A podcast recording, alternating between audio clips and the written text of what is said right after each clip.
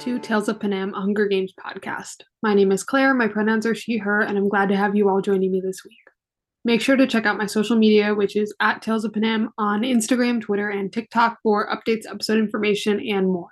This week's episode will cover chapters 11 through 15 of The Ballad of Songbirds and Snakes, and as usual, I'm going to start off with a brief recap of the chapters. And spoiler alert, it's not that brief because there's a lot going on. But I tried to condense it as much as possible. Coriolanus agrees to have more faith in Lucy Gray, and the two begin to strategize about how she could potentially win the games. When Dr. Gall asks Sejanus about Marcus and whether or not he knows where he is, Sejanus snaps at her, calling out the horrific treatment of the districts by the capital, which shocks the rest of the class. Dr. Gall then assigns them an essay on their favorite parts of the previous war. The tributes who have elected to participate in the interviews are each given a brief time with Lucky Flickerman, the new host of The Hunger Games. Lucy Gray sings a song called The Ballad of Lucy Gray Baird about her life before being reaped for the games. The song makes Coriolanus jealous as she is clearly singing about a past lover. Coriolanus receives help from Tigris writing his paper about the war, and the next day in class, the students go around and share their responses. The mentors have their last meetings with their tributes, and Coriolanus admits to Lucy Gray that he has feelings for her. He gives her a rose and some food for the arena, along with his mother's old compact, which he subtly suggests she fills with rat poison to help her in the games. As they're saying goodbye, they kiss. On the morning of the games, the mentors are interviewed by Lucky, and Dean Highbottom is interviewed as well. Clemensia returns and rejoins the other mentors, expressing obvious hostility towards Coriolanus. When the games begin, everyone is shocked to see Marcus strung up in the arena, especially when they see that he is still alive. This deeply upsets Sejanus, who accuses everyone of being monsters and storms out. The games otherwise get off to a somewhat slow start, with most of the tributes choosing to hide rather than fight, aside from Lamina climbing up and killing Marcus. When Coriolanus returns home that night, Sejanus' mother is in his apartment. She is concerned because Sejanus never returned home. As she is about to be ushered out by the Snows, they spot Sejanus on screen, having snuck into the arena. Coriolanus and Mrs. Plinth are instructed to come to the stadium, and it is decided that Coriolanus will be sent into the arena to get Sejanus out. After he talks him into leaving, they are on their way out with Marcus's body when Bobbin, the male tribute from District 8, attacks them with a knife. And that is where we end. Not kind of a cliffhanger to end ourselves on. But I did want each section to be divided in half. This book was actually easier to divide up than the others because the other books, each section had 9 chapters, so I had to choose whether there was a better breaking point after the 4th or 5th. But this one, they all just have 10, so we're seeing 5, hence why the recaps are getting longer, and also there's just a lot going on. Which does bring me to, I think this book has really good pacing. I actually think all the Hunger Games novels have really good pacing. I know some people don't like the pacing in Mockingjay, but as we all know, I'm a Mockingjay defender first and a human being second, so I thought the pacing was good. But anyway, back to Ballad. This book has really, really good pacing, in that there is a lot going on. There is a lot that happens in this novel. But it's very well paced. There's never I never felt like there was a point where I was we need to slow down, or also a point where I was this is really dragging.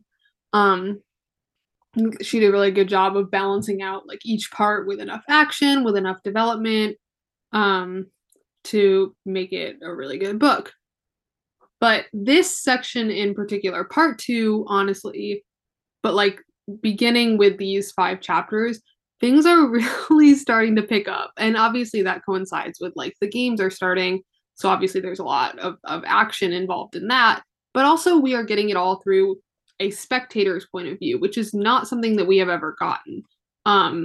Because obviously in the original books, we're always getting it from Katniss's point of view, who is always a tribute in the games that we are following.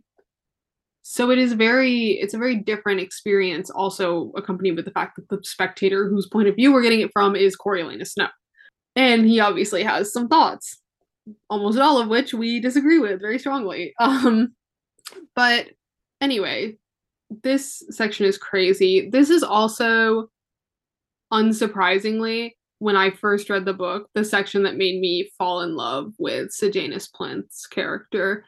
Not that I didn't like him before, but I was still kind of trying to figure him out. I was like, okay, he's clearly supposed to be the person who is in the right in this group of characters. If that makes any sense, he's very obviously the person we're supposed to root for. But this is the section that cemented him as like my favorite character in this book. It also has my favorite scene of his, which trust I will be speaking about it, which is the scene where Dr. Gall is like, where's your tribute? And he's like, well, whenever you find him, you're just going to kill him, whatever. And then he basically calls her and just the capital in general out. And he says this line, hang on, I have the book next to me. I need to direct quote this one because, oh my God, he is just everything to me. Hang on, I'm searching. Yeah, okay. So she's like, where's your tribute? And he's like, I literally have no idea, do you? And then he says, you know, I'm just going to read this whole quote from him because it's so good. And if you're not actively rereading right now, you need to remember this one. So he says, no, don't answer. He's either dead or about to be when you catch him and drag him through the streets in chains. And Dr. Gall says, that's our right. And Sejanus says, no, it isn't. I don't care what you say. You've no right to starve people, to punish them for no reason. No right to take away their life and freedom. Those are things everyone is born with, and they're not yours for the taking. Winning a war doesn't give you that right. Having more weapons doesn't give you that right. Being from the capital doesn't give you that right. Nothing does. And then he, like, tries to leave, and then the door's locked. But anyway, that's the quote I really wanted to get at.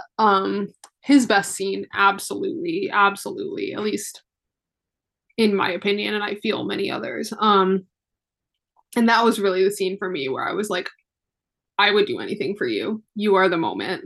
You know, let's just talk about Sejanus now, because that's pretty much towards the beginning of that chapter anyway. But basically, and I do want to touch back on something I talked about last week, where I talked about how Sejanus is a fairly, like, naive character, but I don't want people to think I'm saying that he's not smart, because he is a very intelligent character. He's also very clever, which I'll talk about more later.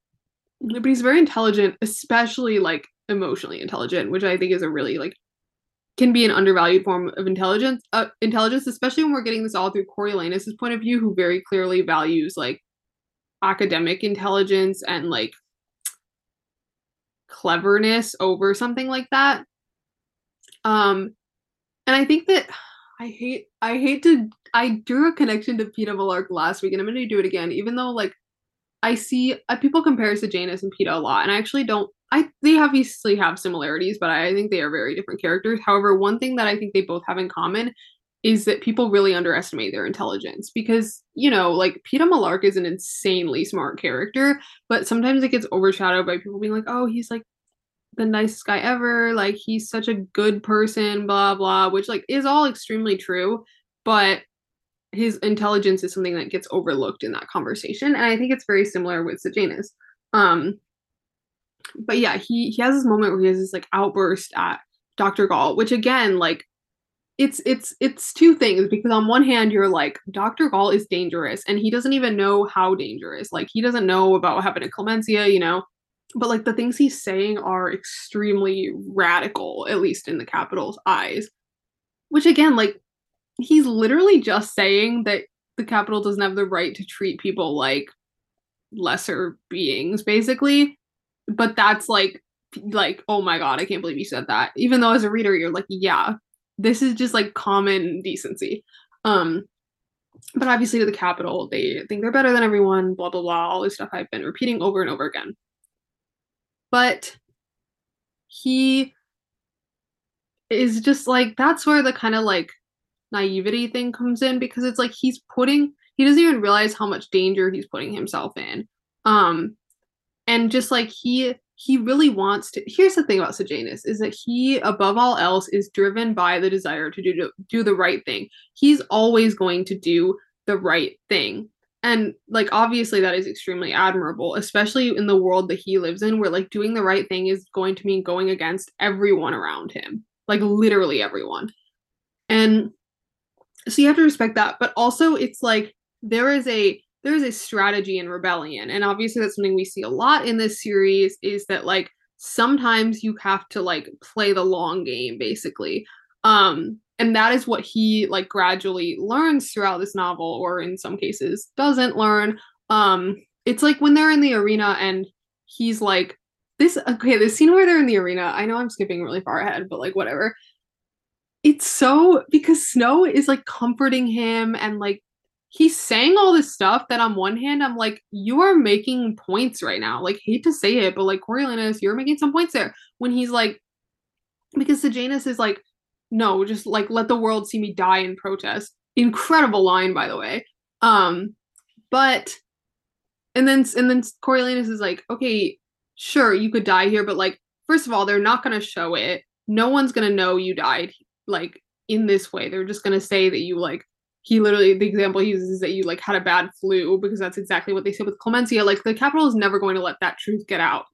And he's very right about that. And then he's like, come out of here with me and you can use like your family's money and your intelligence and your like standing to actually help people, which is like actually really true. Like, the Capitol's not going to let anyone know if he dies in the arena or what he died for, but if he goes with Coriolanus, goes out and then like uses what he knows about the Capitol and like his own abilities, his own intelligence to like stand up for what is right, that is ultimately going to be more valuable because at least people will know about it. However, Coriolanus is not saying any of this stuff because he actually wants Sejanus to like stand up against the Capitol. He's saying it because he wants to get out of there. Because basically, when I laugh so hard when he's like going into the arena and he's like, so what happens if I like come back without Sejanus? And the peacekeepers were like, don't do that because we might not let you out. Which is just like, man, Dr. Gall is such a good villain in that she is like literally crazy in like a very unique and interesting way, if that makes any sense. Like, you just know that like when Sejanus went into the arena, she was like, oh my god, this is the best thing to ever happen to me because now I can send little Coriolanus Snow in there after him. Like, you know, she was so happy about it, as probably was Dean Casca Highbottom in a very different way. But I'm withholding most of my conversations about him till the end because there is some critical information that we have yet to learn. Although we do learn in this section, actually, that he used to be friends with Snow's dad, which is very interesting information to Coriolanus Snow, and that they used to, like, play together at Pluribus Bell's club, which, again, we'll talk about him, too. But yeah, you know Gall was like, man, I wish I could control this Sejanus kid, but, like, whatever is happening now is so entertaining to me that I literally don't even care anymore. And so... So yeah, he like says all this stuff to Sejanus and I'm like, man, I wish someone that I actually liked or respected or cared about would be saying all this stuff to him because like maybe he should listen. But like, you know, Snow is literally only saying it for his own personal gain. And he's like actively thinking about how he needs to like manipulate Sejanus to get him out of there. Not because he cares about him, but because he doesn't want to be killed in the arena. And also because he doesn't want to get in trouble for not getting him out. But yeah, that whole scene is just like, oh god, it messes with your brain. I literally have such a vivid memory of the first time I read this book, which has now been like literally 3 years, actually, almost to the day, because we just passed the 3-year anniversary of the book. Happy birthday to The Ballad of Songbirds and Snakes.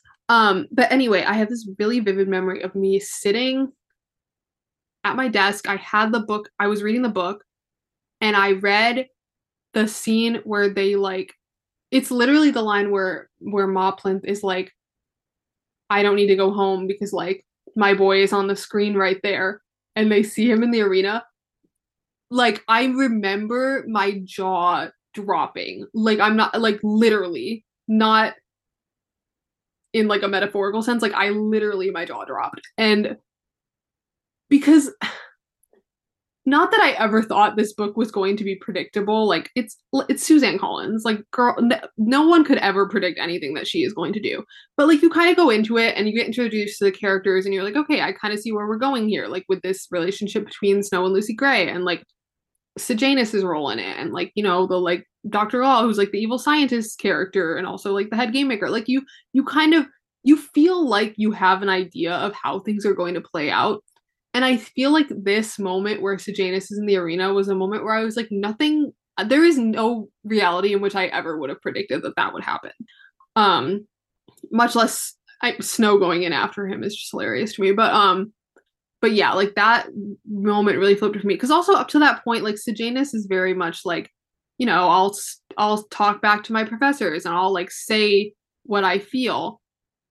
But this is something different entirely and something that I didn't necessarily expect from his character. And it's also like, you know, everyone else is shocked by it too, like in universe.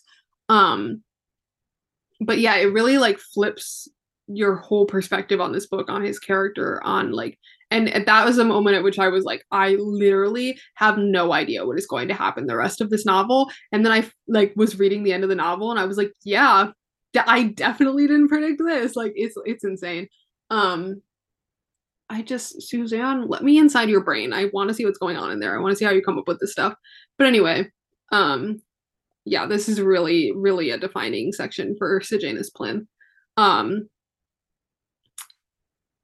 Anyway, I feel like I have more to say about him. Maybe I'll come back to it.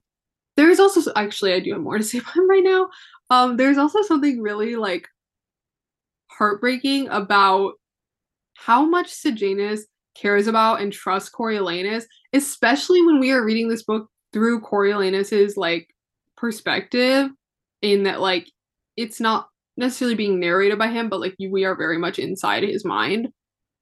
And you literally have him, like, every single time Sejanus is brought up being like, oh my god, everyone thinks I'm friends with this guy, and I literally am not, and I literally can't even really stand him, and, like, I don't care about him at all, and I just, like, whatever. Meanwhile, Sejanus is like, oh my god, Corio, like, you're always rescuing me, like, I literally don't know what I would do without you. And I'm like, Sejanus, let me be your best friend, actually, because you really need, like, a friend who's actually cares about you and is going to be there for you.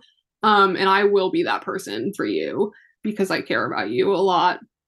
But yeah, it is truly, like, tragic that Snow is the person that he ended up with. Because I'm just like, oh, Sejanus, you deserve so much better than him. Anyway, now actually, let's move on from Sejanus. No, actually, let's not. Sorry, again. I do have to quickly touch on the scene where he throws the chair and is like, every single, you're all monsters here.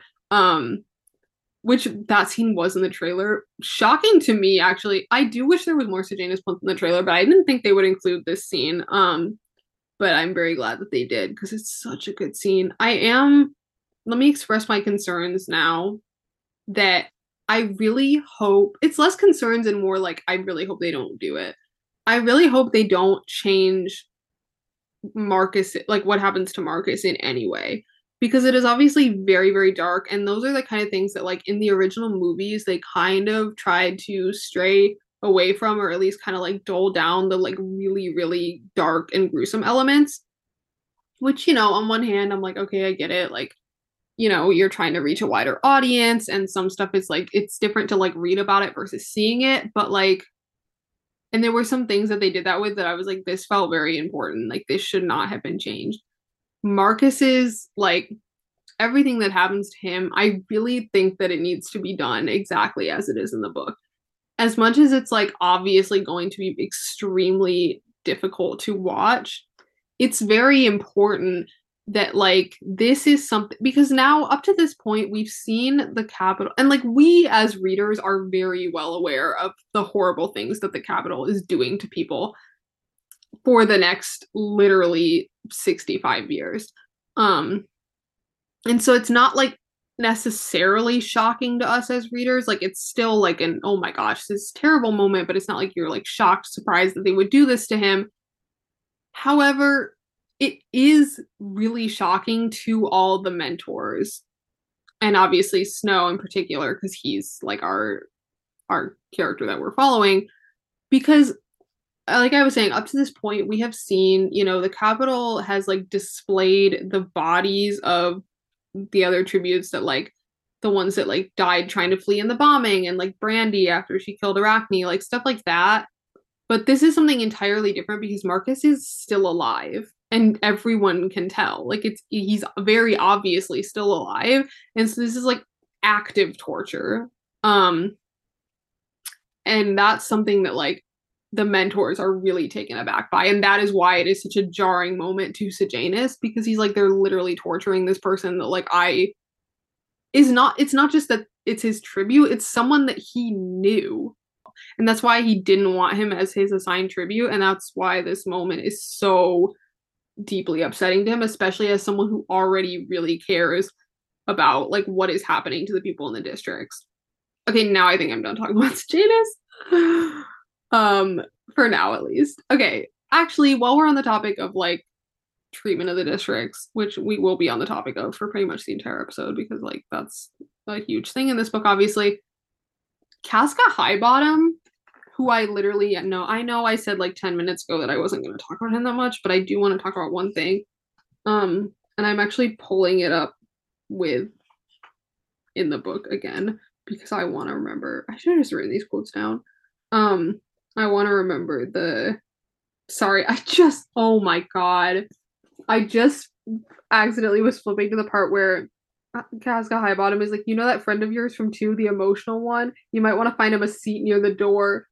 Jesus Christ. Anyway, okay, yeah, Lucky Flickerman says, no, we have to go back before that, okay. Highbottom says, it's essential, as they say, to know your enemy, so what better way to get to know each other than to join forces in the Hunger Games? The capital won the war only after a long, hard fight, and recently our arena was bombed. To imagine that on either side we lack intelligence, strength, or courage would be a mistake. And then Lucky Flickerman says, but surely you're not comparing our children to theirs. One look tells you ours are a superior breed. And he says, one look tells you ours have had more food, nicer clothing, and better dental care. Assuming anything more, a physical, mental, or especially a moral superiority would be a mistake. That sort of hubris almost finished us off in the war. Okay, Casca Highbottom, I see you. Because again, this is a very radical thing to say, and he's the literal dean of the academy. Like, this is entirely different than Sejanus Plinth, an 18-year-old, being like, hey, maybe we should treat the districts better. This is Dean Casca Highbottom saying this stuff. And, like, everyone is like, oh, wow, he really said that. Like, that's no good. But as a reader, you're like, oh, slay, like, because he's literally right. He's literally right, obviously. Like, obviously, we all know this. Is that the capital people are no better than the district people. That is the whole, like, ding, ding, ding, big point ever. That, like, the capital is in control, and so they want everyone to think that they're better. But, like, especially when he says, like, we especially have no moral superiority to the districts, which they always like to act like they do, but they're the ones killing the district's children. They're the ones who literally, like, strung Marcus up to torture him. Like, anyway, I think about that line a lot. Wow, Casca Highbottom, man. I feel like each reread, but specifically this reread for whatever reason, maybe it's just because of after the trailer and seeing like Peter Dinklage in that role, it like changed my perspective on it too. But I'm just like, I never really like got how much his character hits until now. Like I feel like I'm now fully seeing like the genius of his character. Anyway, let's see, what do I want to talk about now? Let's talk about Lucy Gray and her song and that. And by that, I mean Coriolanus' reaction to it. Because she sings a song about, like, this, like, heartbreak she endured back in District 12 and how she, like, is a survivor and how she managed to survive everything that happened to her and, like, keep herself alive.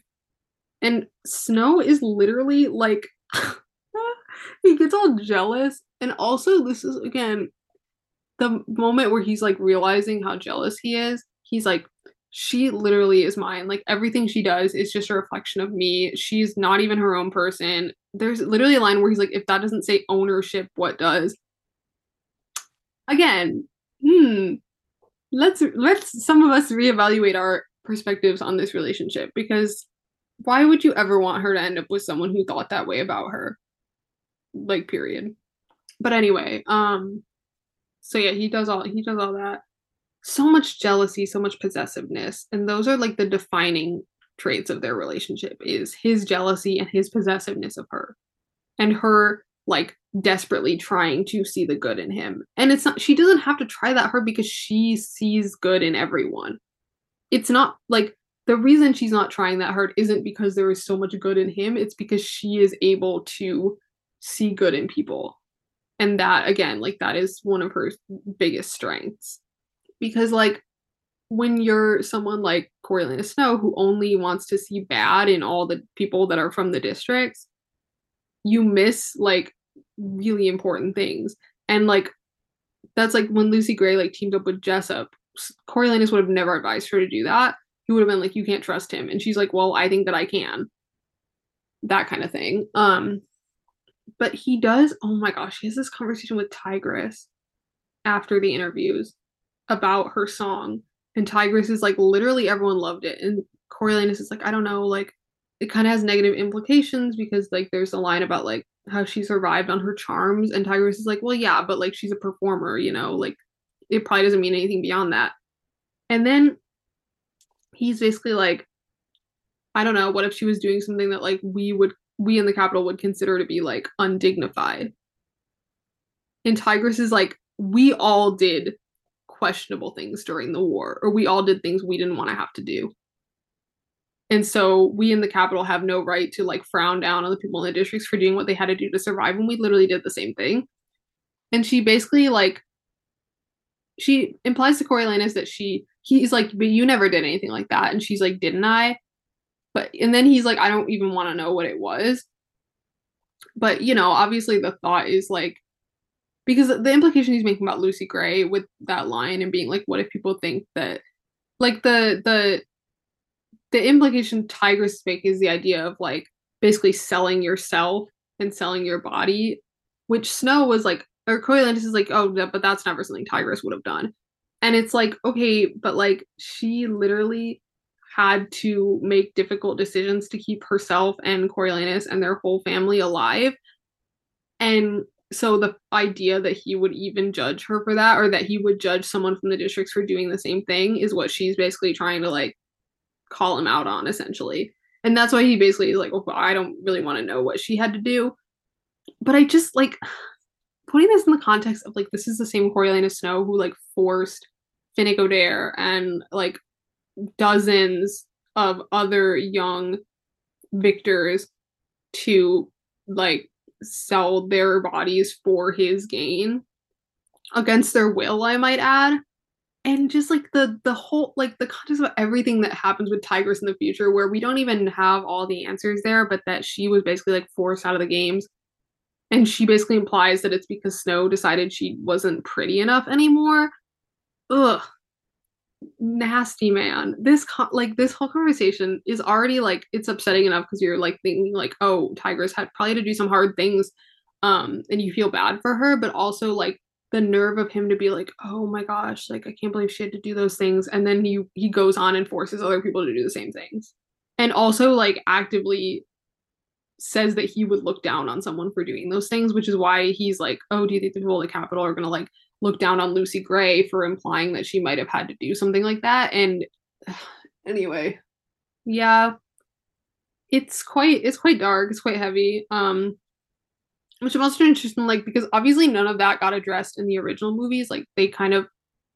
I shouldn't say none of it. It does get brought up by Finnick.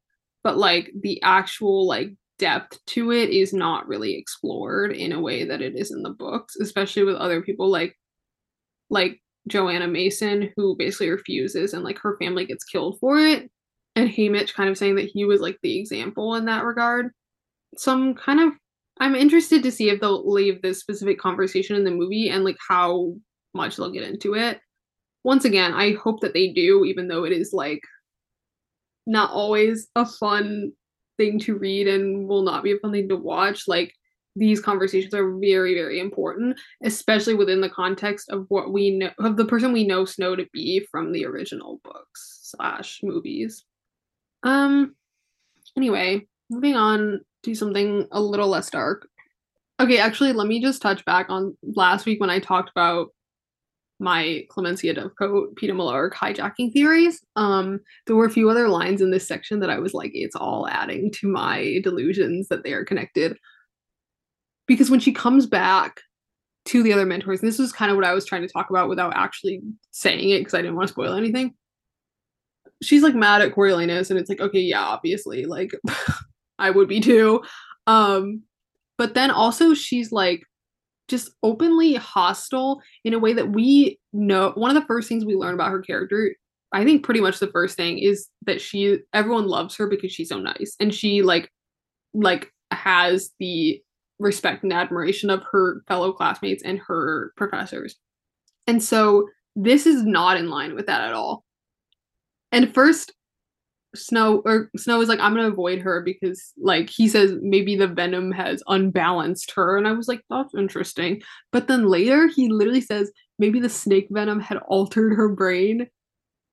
That's literally Peeta Mellark. That's literally hijacking. And these effects are not going to go unnoticed by Dr. Gall, because this is everything is always part of her, like, big experiment, you know? Which is truly, like, the spirit of a game maker. But yeah, so she, like, is actively, her personality has shifted, and, like, something is different in her brain as a result of this venom. And I'm like, wow, it's really giving Peeta Mellark, who also was, like, a famously nice person until he got hijacked and basically pumped full of Tracker Jacker venom, and then was violent and hostile and angry in a way that he literally never had been before. And it wasn't even just towards Katniss. Like, obviously they altered his memories of her and he viewed her as, like, a threat, but he was like that with everyone. Specifically, like, that scene with Finnick Odair in the cafeteria. So anyway, just more Clemensia Dovecote thoughts and feelings. Let's talk about, like, the start of the games. So I talked a little bit about, like, Marcus and what they did to him. But then Lamina kills Marcus, and basically what happens is she, like, crawls up on the bar and, like, whispers something to him, and he responds, and they can't hear anything that they're saying, and then she kills him. So presumably what is happening here, at least as far as, like, I can infer, is that she asks if he wants to be killed, and he says yes, because he's, like, literally suffering. Again, not that we hear any of that, but, like, I'm just willing to guess. I'm just making an assumption here. And then, oh my God, Pup, literally so annoying. He's like, that's my girl. Okay, first of all, guys, you all need to listen to The Ballad of Songbirds and Snakes audiobook. It's narrated by Santino Fontana, who is an actor. We don't need to get into it. Just, like, Google him if you don't know who he is, whatever. And it's, like, I just think that it's so funny hearing, like, he's so talented. First of all, because none of these songs have, like, actually been written as songs when he's narrating this book. So it's that's really a fun part of this, is, like, hearing him basically, like, read the song lyrics in his, like, Lucy Gray Baird voice, which is, like, sounds like an adult man trying to sound like a 16-year-old girl. Again, this is not, like, slander. I just, like, and this is how most audiobooks are. It's just funny to me because I know him as an actor, and it was, like, funny when I found out that he was going to be narrating this audiobook. But the voice he does for Pup is literally the most, like, insufferable sounding kid ever, which just adds to my annoyance. But he's literally like, that's my girl, first kill of the game. Shut up. Literally shut up. Literally shut up. Also, it makes me laugh when he tries to send her some water, and obviously this is the first time they've ever done these sponsor gifts. They're still working out, like, the technology, and then it, like, falls to the ground and spills. And then he's like, hey, that's not fair. Anyway, he's just annoying. I don't remember what point I was making about this. I was just talking about Lamina killing Marcus.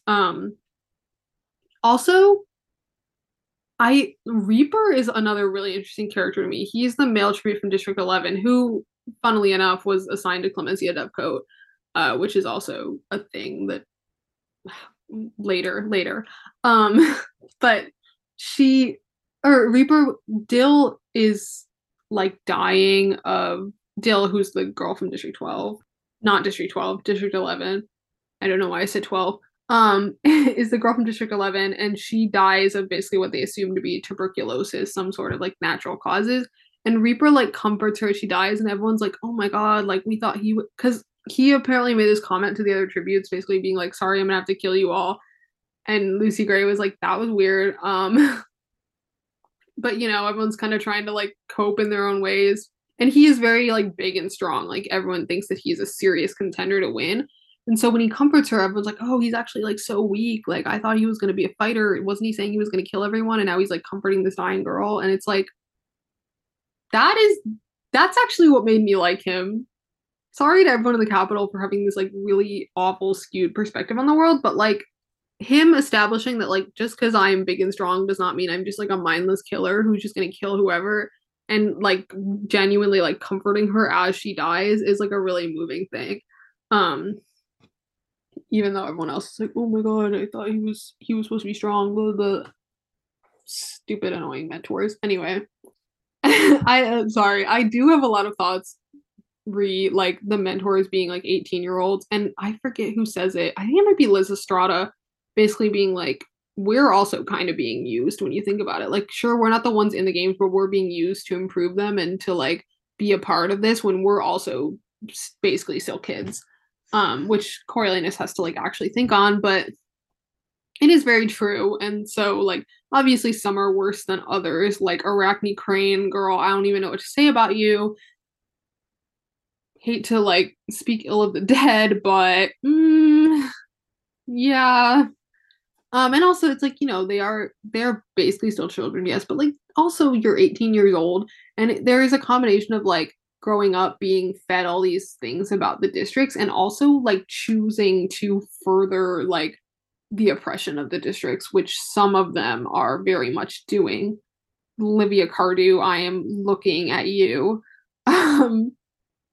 And so, yeah, there is definitely a discrepancy there too, but it is important to keep in mind, like, how old they are and that they are basically being forced to do this. Like, Dr. Gall is like, oh, why don't you, like, step down then to Sejanus? And it's basically like, but you can't really do that. Like, it's a whole thing. Anyway, we don't really have time to dig into all that right now, but it is very, very nuanced, which is what makes it good and what makes it good writing and what makes them interesting characters.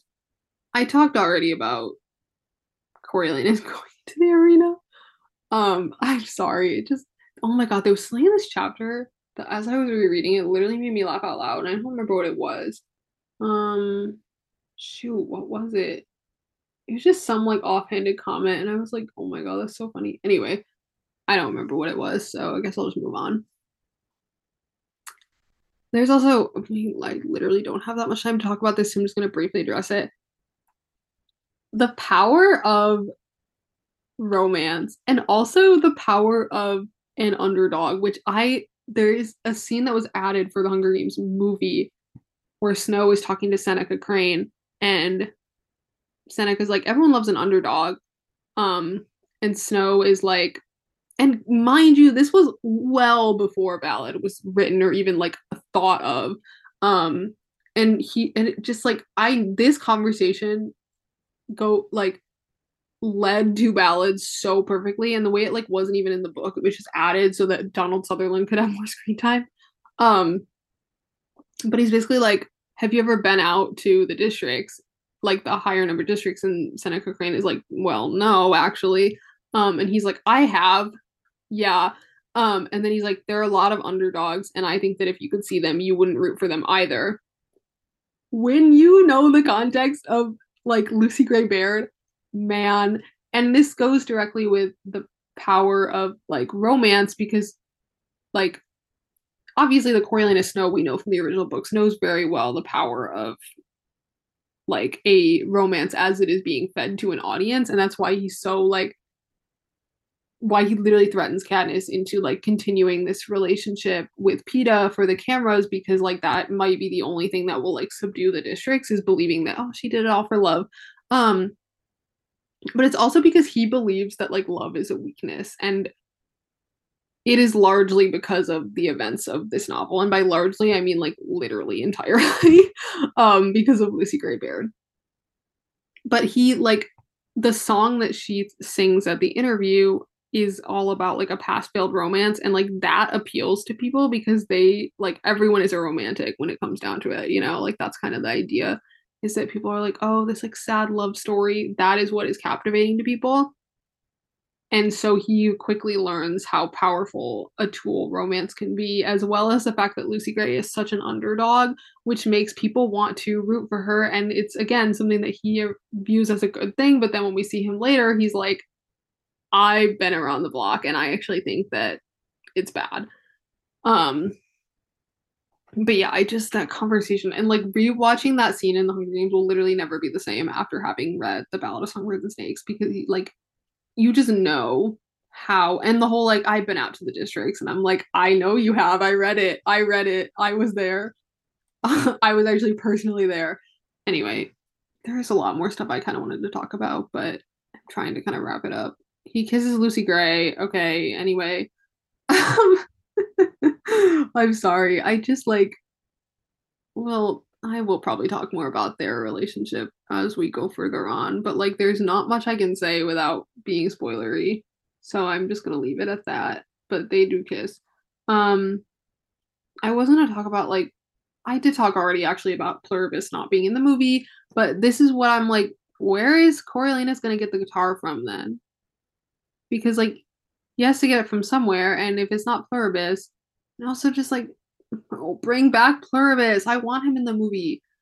Like I said, he is actually a canonically queer character, which is huge, but also like, I just like him, and he, more importantly, he loves Lucy Gray Baird. He loves her, and like, he literally says that he wants her to headline his club if she wins the games. Like that.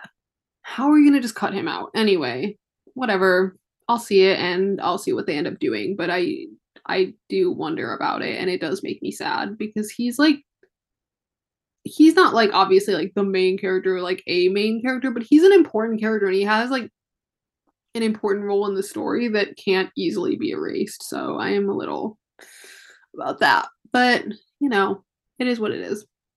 Let's see. I talked about Tigris. I do have down here that I want to talk about like the way that Coriolanus misunderstands who Lucy Gray is, but I can talk about that another time, because like we're gonna get more of that, obviously. Lucky Flickerman, I do have a lot of thoughts about him, but for now I'll just say, what a guy. But I think I covered pretty much everything else I wanted to. I spent much longer talking about Sejanus Plinth than I originally intended. But that's how it's gonna be on here. It's like, he's like the Haymitch Abernathy of this novel. Even though I could never love anyone as much as I love Haymitch, but in the way that I will like find a way to talk about him for literally ever, even when he's not there. Although at least in this section he did do a lot, so I'm warranted, but trust, I will be speaking about him even when he is not doing anything. So thanks for joining me this week on Tales of Panem. For those of you reading along with me, next week's episode will be covering chapters 16 through 20 of The Ballad of Songbirds and Snakes. If you have any specific questions or topics you'd like me to cover, you can DM them to me on any social media or send them to my email, which is talesofpanem@gmail.com. If you'd like to leave a review or rating on the podcast on Apple Podcasts or Spotify, it would be very appreciated. Thanks again for listening, and I'll be back next week.